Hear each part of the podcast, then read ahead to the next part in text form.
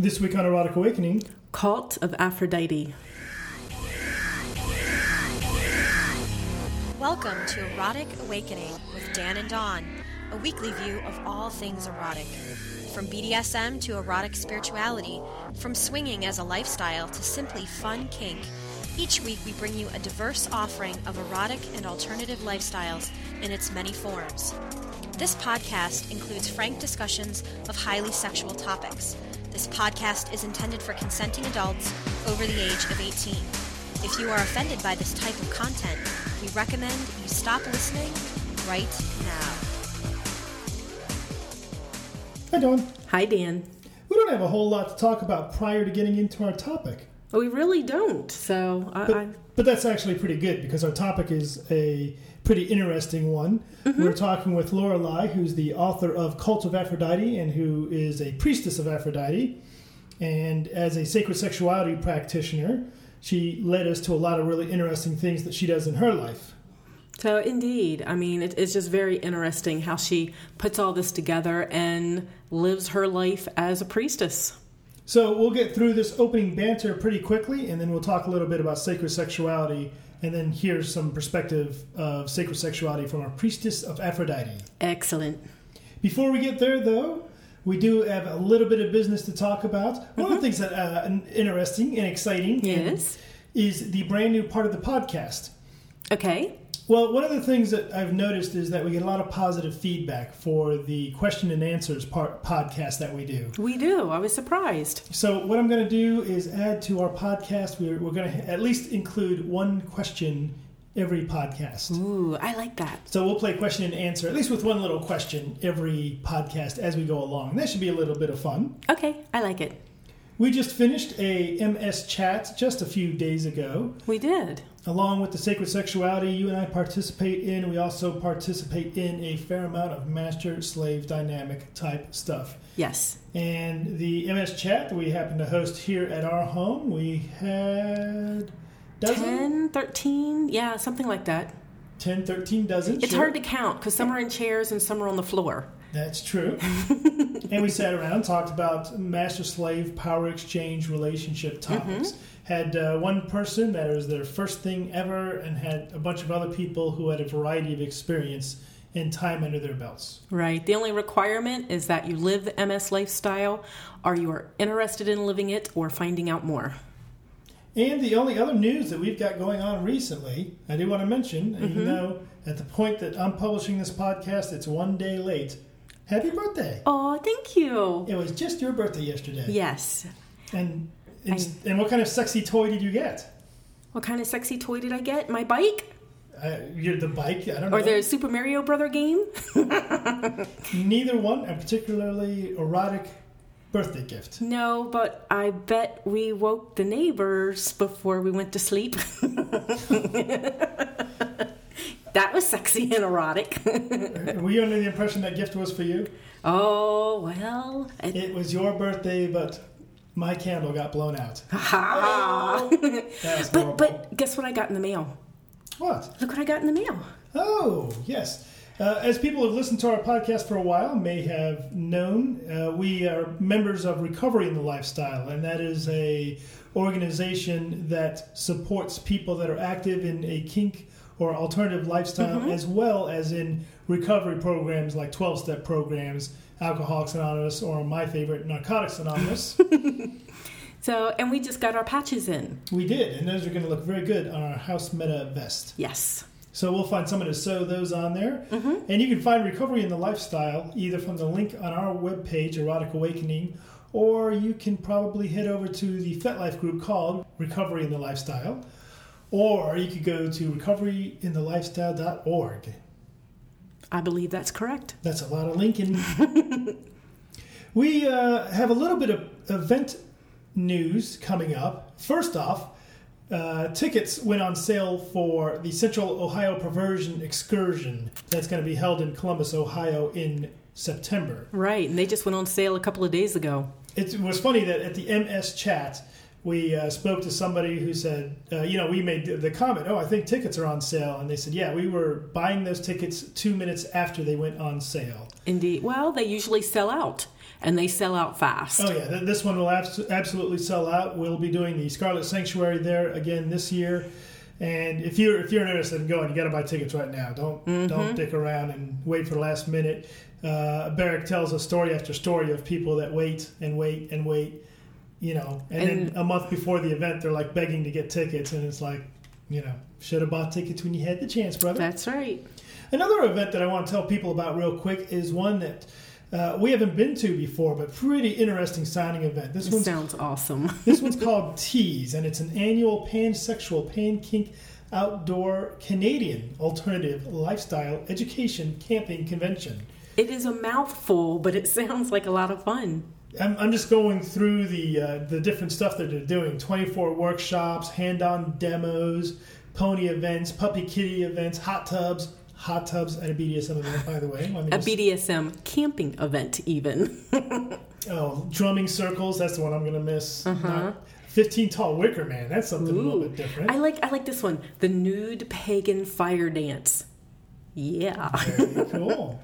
And, you know, I actually was listening to a Dark Angel talk about this, um, and this is a, a pretty big deal.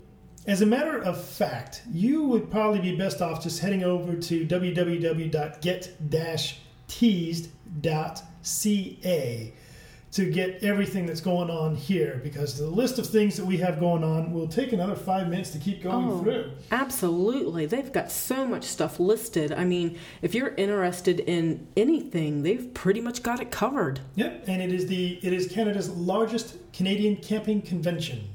Nice. We need to go to Canada. We absolutely do. We, we got the passports. Take the show international. There you go. Erotic Awakening is sponsored in part by Adventures in Sexuality, Central Ohio's kinky fun group. Find out more at adventures in sexuality dot org. So, Dawn, the new section of the podcast today is Question of the Day. Uh-oh, what's the question? And the question of the day today is, should a slave or submissive, and it's an M S question, as you okay, might have guessed I, at this point. Yeah, I guessed. Should a slave or submissive be required or forced to give up hobbies that they have as they come into the relationship? Hobbies. Wow, I've been asked the religion one before, and I've been asked the possession one before, but hobbies? Mm-hmm. Um, wow. Part of me's like, no, because that's part of the person's personality. But I guess it would depend on what it is. I mean, I can see instances where maybe the hobby costs too much money and he wants control, or the dame wants control of the finances. You know, maybe the hobby isn't really healthy.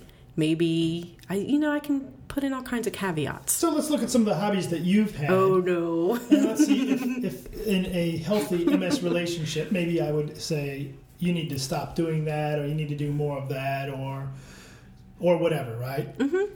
World of Warcraft?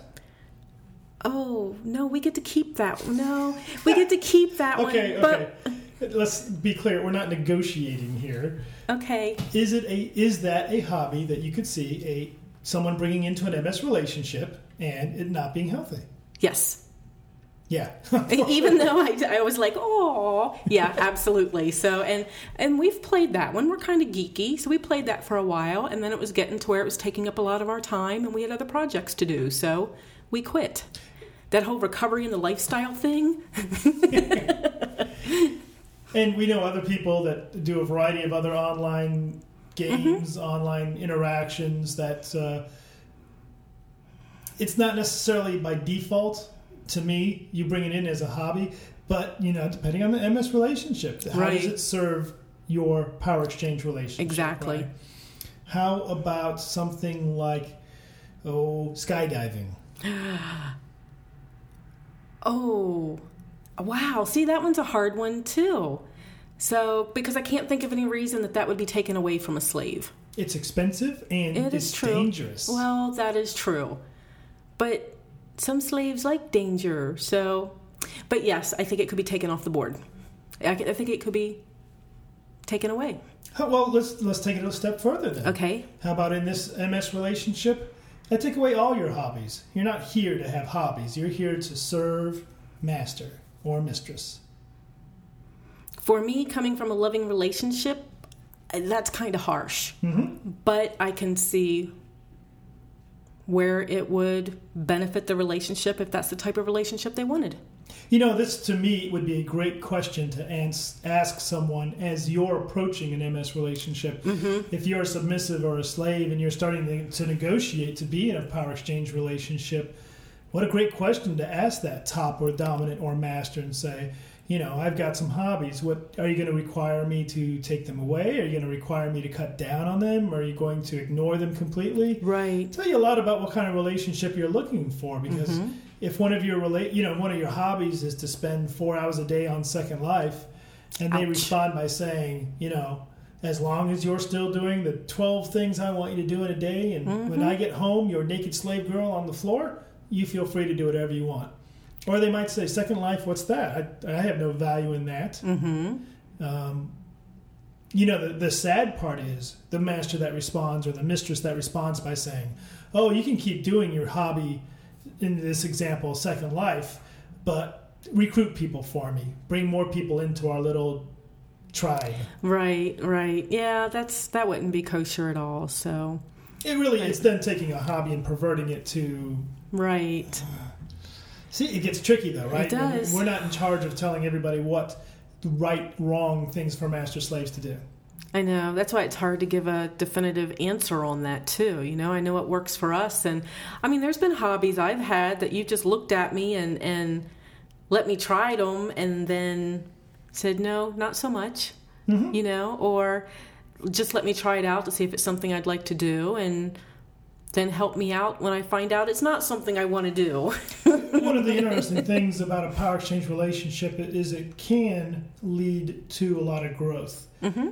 And by allowing you to spread your wings on some of these hobbies that even though they don't necessarily always work out, for example, the one that comes to my mind is you wanted to be a leather worker, right? I wanted to try being a leather worker. I knew it might not work out. And it didn't. It didn't. Um, and... Yeah, I've got some leather supplies if anybody wants them. You know, but on the on the other hand, if you know, if I was the person on the the lower rung, on the bottom, on the, the slave or the submissive in a relationship, mm-hmm. and you're my mistress, and you said, podcasting, how's that going to benefit me? Right. And I said, okay. You know, that, I mean, I've gotten a lot of joy out of this. Absolutely. And I, I, let's be honest, I've spent a hell of a lot more on podcasting here than you have on leather. That's true. So, and but one of the growth things was um, I kept thinking, oh, I'd be so great at a guitar. I'd be so great as a, at a guitar. You know, I like to read music. I like music. I've always wanted to play since I was little. And I went out and bought a guitar. Not super expensive, but that was a whole experience itself, was learning how to buy the guitar and then finding the lessons and then taking the lessons and then playing a little Ozzy Osbourne riff and then realizing, mmm, not so much. So, and then I got to sell the guitar. If you like the question of the day part of the show and would like to ask your own question, or you'd like to contact us for any goddamn reason whatsoever, you can find us or email us at dananddawn at erotic awakening dot com. Or you can use the Got Contact form on our website, Erotic Awakening. We can be found on Facebook under the group Erotic Awakening. All one word. All one word. So, and like I said, only the cool people call us, and we actually got a voicemail recently. And the voicemail said, hey, give me a call back. And we did. We had a wonderful chat with somebody for twenty minutes. We did, just last night. So, and that voicemail number is two oh six, three oh nine, oh oh five four. On FetLife, we have a group called Erotic Awakening. And we have Twitter, Dan and Dawn.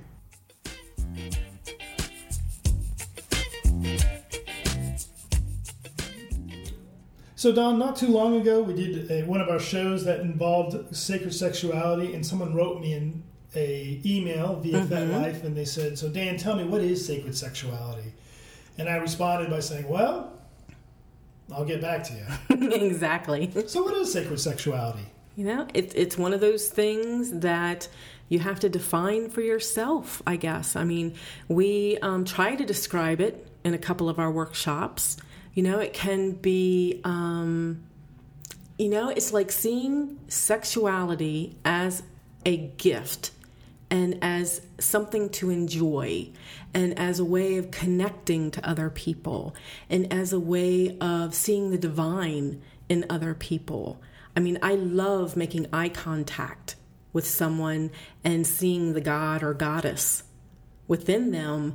And then, you know, just with sacred touch, allowing them to feel that they are god or goddess. That's one way. Very neat. I've noticed that a lot of times when people think of sacred sexuality, they think it's all woo-woo. They think mm-hmm. it's all... And, and a lot of our friends and a lot of our fellow practitioners on the Kadishti path do indeed view it as a... as a woo-woo sort of thing. Yes. With the, the idea of divine inspiration mm-hmm. and things outside of the normal experience. And even using sex for sex magic. So, I mean, that's a woo-woo way of, of seeing sacred sexuality as well. Mm-hmm. But a lot of people will find sacred sexuality in just the way that two people interact. Yes. Just Or, well, okay, two or more people. Two or more. But not something that involves some Greek goddess, for example, right. or some exterior force, but a communication method between two people or three mm-hmm. people.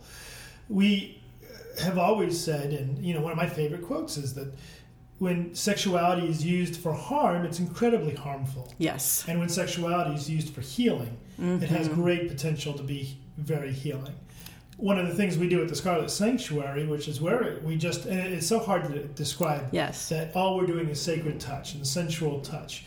And, you know, it's not like we're putting our dicks in anybody, mm-mm. or we're not orally stimulating anyone's naughty bits, but to explain to people what it is that makes it sacred sexuality and the response that people get from it, you know. You've had people respond by laughing, by crying, mm-hmm. by falling asleep, by becoming very orgasmic. Uh, yes. Not too long ago. Not too long ago. I seem to recall that you were a bit of a snake charmer. Yes. You didn't actually touch the snake, but it danced for you. It yeah? danced for me. That was amazing. So it's really interesting to look at sacred sexuality as a as a practice. And, and, you know, for you and I, sometimes we practice sacred sexuality between you and I. Yes. And sometimes we just fuck. And it doesn't say that one's better than the other or, or one's, you know, re, you know, we should always... practice sacred sexuality, we should always make it some kind of divine, super juiced, uh, call down the god and goddess and light candles sort of thing. But that is appropriate sometimes. Indeed. So though, you know, when we are together, we are, it's just the way we work. I mean, we still see each other as god and goddess, even though, well, I do say, oh, God a lot, but I guess that's beside the point. Sorry. That's an easy one. I don't know how you said but that a bump. Yeah. I think a lot of it has to do with intent. Yes. And that's the thing that's I always agree. Been important to me. What is your intent? And they say that a woman around a male tantrika, mm-hmm. somebody who's really devoted to the path of Tantra, is one of the safest women in the world. Because a male tantrika, a male sacred sexuality practitioner, understands the beauty and impact of sexuality, and they're not going to try and get in your skirt, you know, just to prove, oh, I can last four hours. And... Right, right. And with the male tantrikas we know, I would absolutely agree with that. So, absolutely agree. So I, they... know, I know for myself, I, I consider sacred sexuality, and all sexuality actually in my mm-hmm. life, to be such a big deal that I don't take it lightly. I don't engage lightly in sexuality. And this is why we're such rotten swingers. Exactly. I was thinking you know? the same thing. So even my field research that I did at the swing club, mm-hmm. you know, and it's like, of course, I'm sure everybody's got fantasies, you know, go to the swing club, you know, just have a good time, fuck, fuck, fuck. And, but when you get to where, um, it, It means something a lot deeper and spiritual and divine. Mm. It's a little harder to make those connections when uh, the other person's in it for the sport. I'm not sure if those are the right words, and yeah. I would really love to get a swinger on here. And the one I contacted from my field research, yeah, I would yeah. love to get him on here. We know that. Oh, yeah, I'll be on your podcast. Uh-huh. Spread your legs.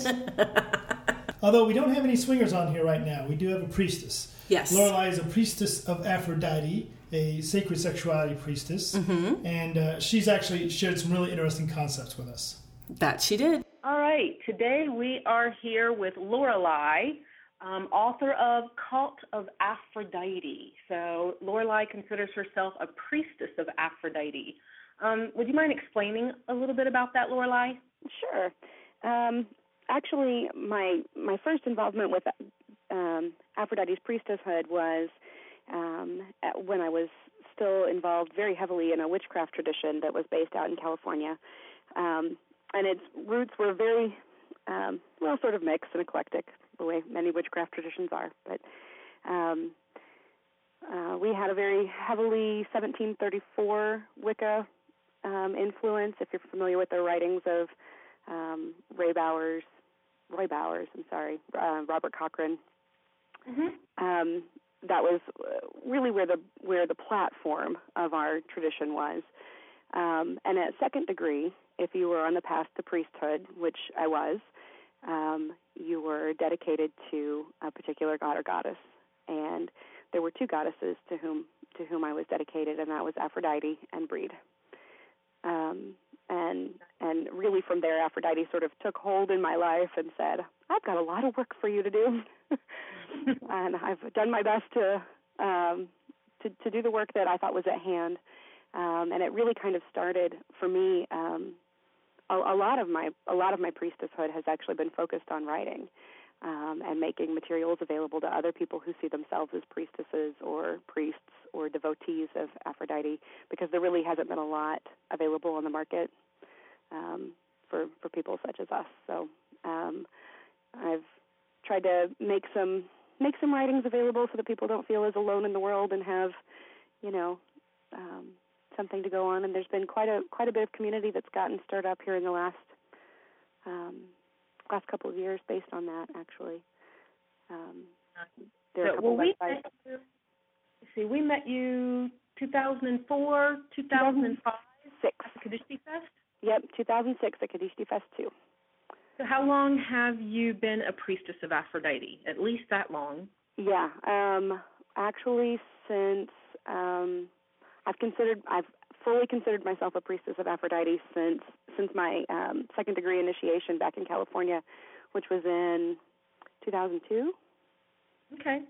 Or two thousand one. One, I think it was two thousand two. two thousand two. Um, my understanding of Aphrodite from my Greek mythology, if I, well, okay, I just Googled it to be honest, but the the uh, Greek goddess of love, beauty, and sexuality. So yes, absolutely. Is your practice the practice of sexuality? Yes, I do, actually. Um, and a lot of that's determined for me based on, you know, where I am currently and, um, you know, the sort of, um, you know, the, the roles and rules of um, of the relationship that I'm in, you know, what I've chosen for myself in those terms. But um, and so there have been times when I've been, you know, very fully engaging in um, in sacred sexual practices, um, you know, really without limit to myself. Um, and other times where um, I've uh, participated in sacred touch ceremonies um, um, and uh, similar types of workings where, where I say, here are my boundaries, but we're still going to engage in this, um, you know, this holy sexual encounter. Um, just that doesn't always include actual intercourse. And, and listeners to our podcast hopefully have gotten that idea from now that um, sexuality and sensuality doesn't necessarily mean putting tab A into tab B all the time. Right, absolutely not, absolutely not. Now, you also happen to, if I remember correctly, uh, share a, just a um, title with us or a, a category with us as recognizing yourself as a Kedishtu. Yes. Uh, how does that interact with your being a priestess of sexu- of Aphrodite? Is that conflict? Does it uh, fit right with it? Fits right with it, actually. Um, in Aphrodite's temples, I mean, some of the temples were very, um, uh, like most temples in ancient Greece, where they were simply um, an edifice or a house for the god, and, and you led rituals in or around that space or, you know, in their sacred grove. And a priestess of Aphrodite wasn't necessarily a person always who lived her life in service to Aphrodite um, in ancient by ancient standards. Um, they led the rite, you know, they led the ritual that was at hand, and then went back to the, her daily life. Um, but there were some temples where there were sacred um, prostitutes that were there en masse, really. Um, there were a thousand or more in Corinth, um, which is currently what's considered the, the largest in the in the Greek world.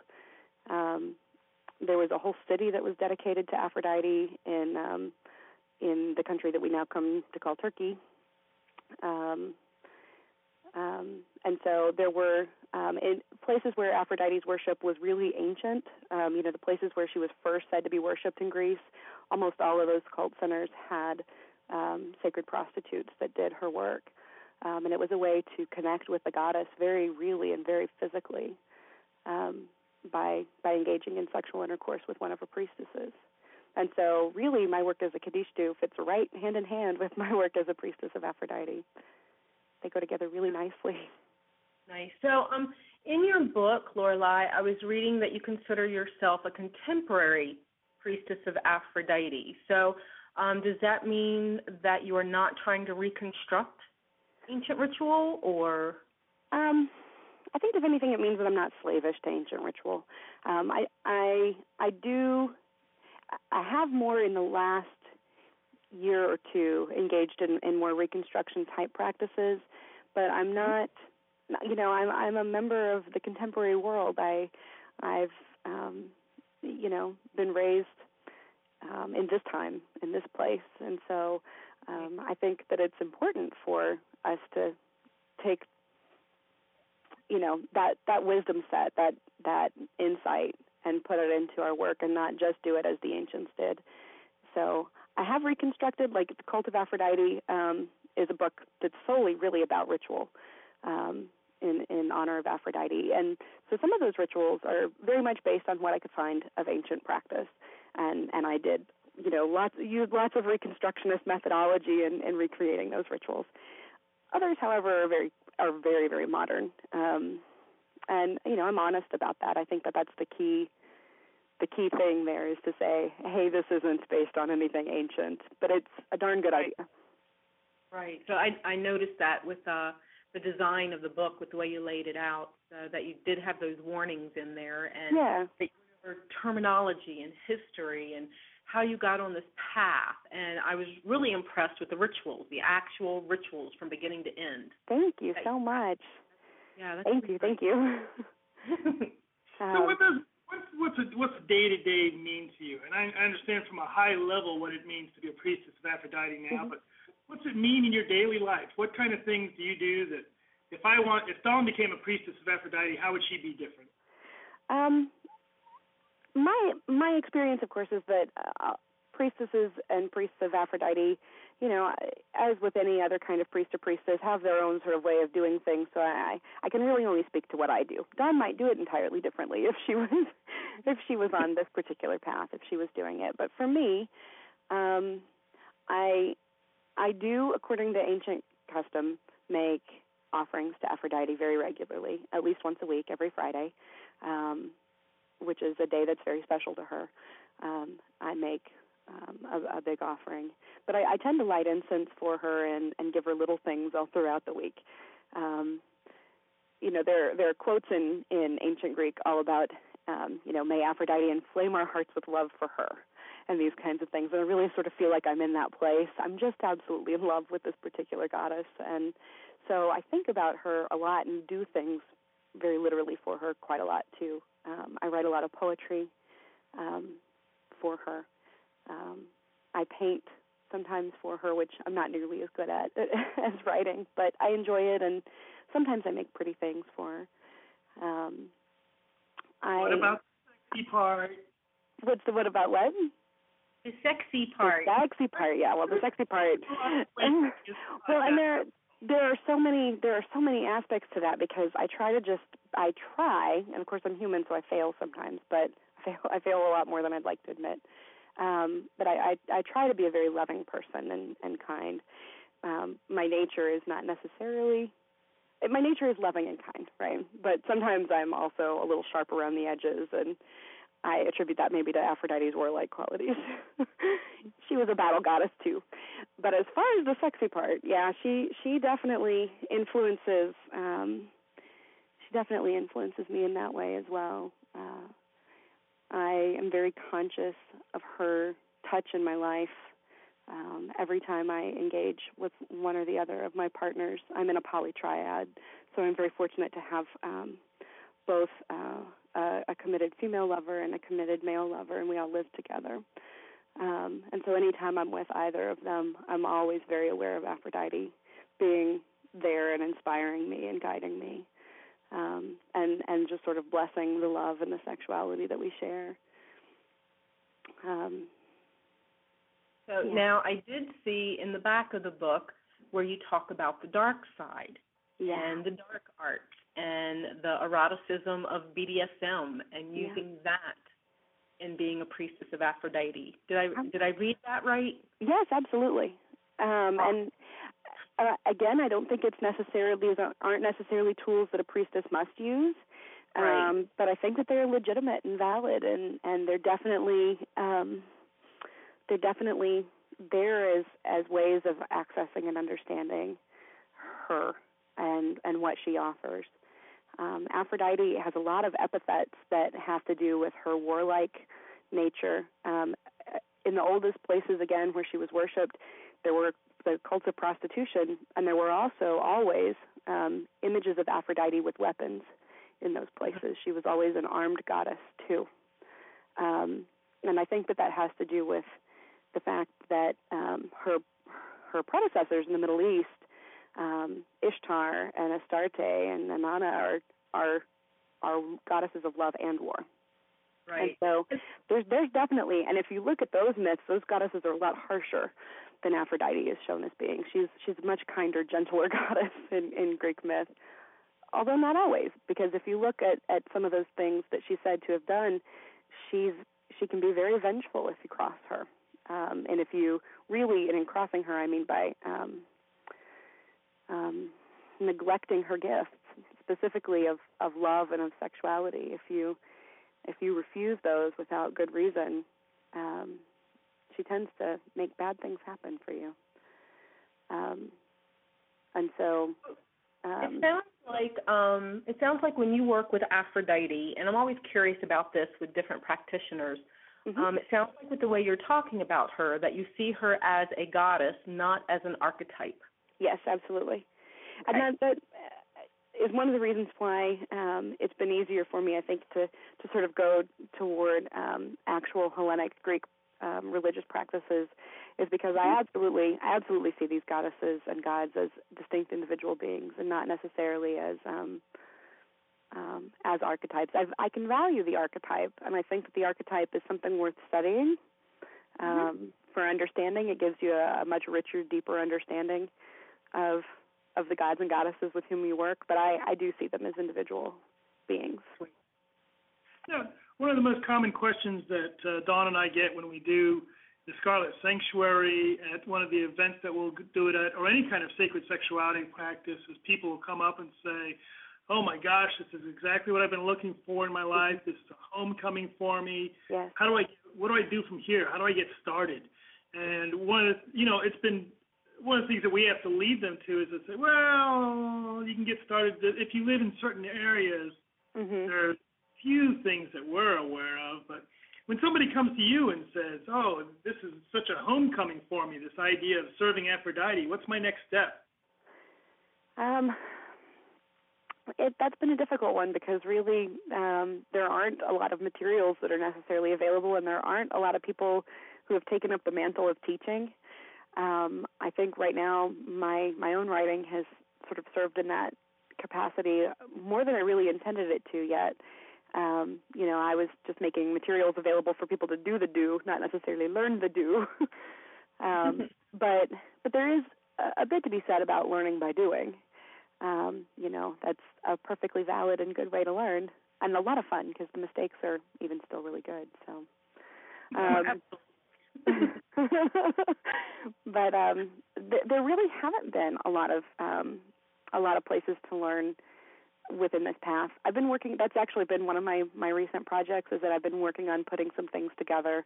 You know, sort of a um, not just a recommended reading list, but I, I've pulled together some reading resources and some even some YouTube videos, and I've been starting to make um, some audio files to, you know, maybe make up my own podcast along the same lines as sort of um, a Lykeon, which is the the Greek version of Lyceum, um, you know, as, as sort of a, a place of learning about how to do this or um, what kinds of things one ought to at least consider. Very cool, very cool. Well, one more question for you, if you don't mind.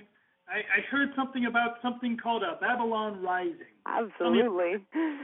Um, yeah, that's coming up here in about, uh, well, it'll be the festival runs from June tenth through the thirteenth, um, and it happens out in French Lake, Indiana. And, yeah, Babylon Rising, um, I attended for the first time two years ago presenting um, as a priestess of Aphrodite, and I um, just fell in love with the festival. Um and also happened to fall in love with two of the organizers. So um, I was able to, to, to lend my assistance and, and help really build up their um, sacred sexuality and sex magic offerings, because I happen to know some really cool people in this business like uh, you guys. um, so there's a whole track that's dedicated like um, just to nothing but sacred sex and sex magic. Um, and so... We've got, um, you know, some very theoretical kinds of things happening out there, and some very hands-on. We've got rituals, um, and then, and that's not even really including the entire, just purely magic side of it, um, which is expensive. There are um, magical practitioners from all over the world that come to present at this festival. Um, so it's it's a really exciting opportunity, and it's actually so far it's been one of the first places.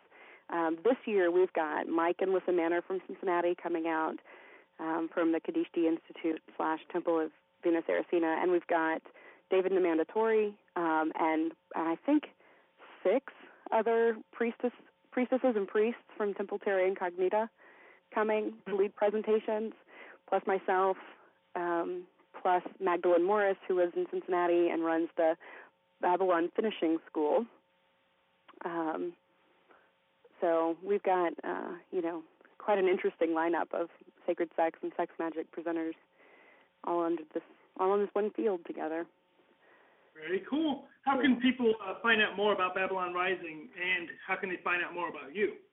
Well, they can find out more about Babylon Rising at um, Babylon Rising dot org, and we spell Babylon B A B A L O N. Um, so Babylon Rising dot org. Is the place to find out more about the festival. And for myself, they can go to Aphrodite Priestess dot com. And can we find your book there? Yes, absolutely. Um, in fact, um, my two nonfiction books, there's a book of poetry and there's a novel, actually, that all relates to Aphrodite's service, available on that site. Very cool. Very cool. Well, thank you very much for... Um spending a little time with us. I'm sure that with the event being this close, you're pretty busy. So we're busy, uh, yeah. You spend that little bit of time with us today, learning more about the Cult of Aphrodite and about yourself. Well, thank you so much for having me. I really appreciate it. It's been great.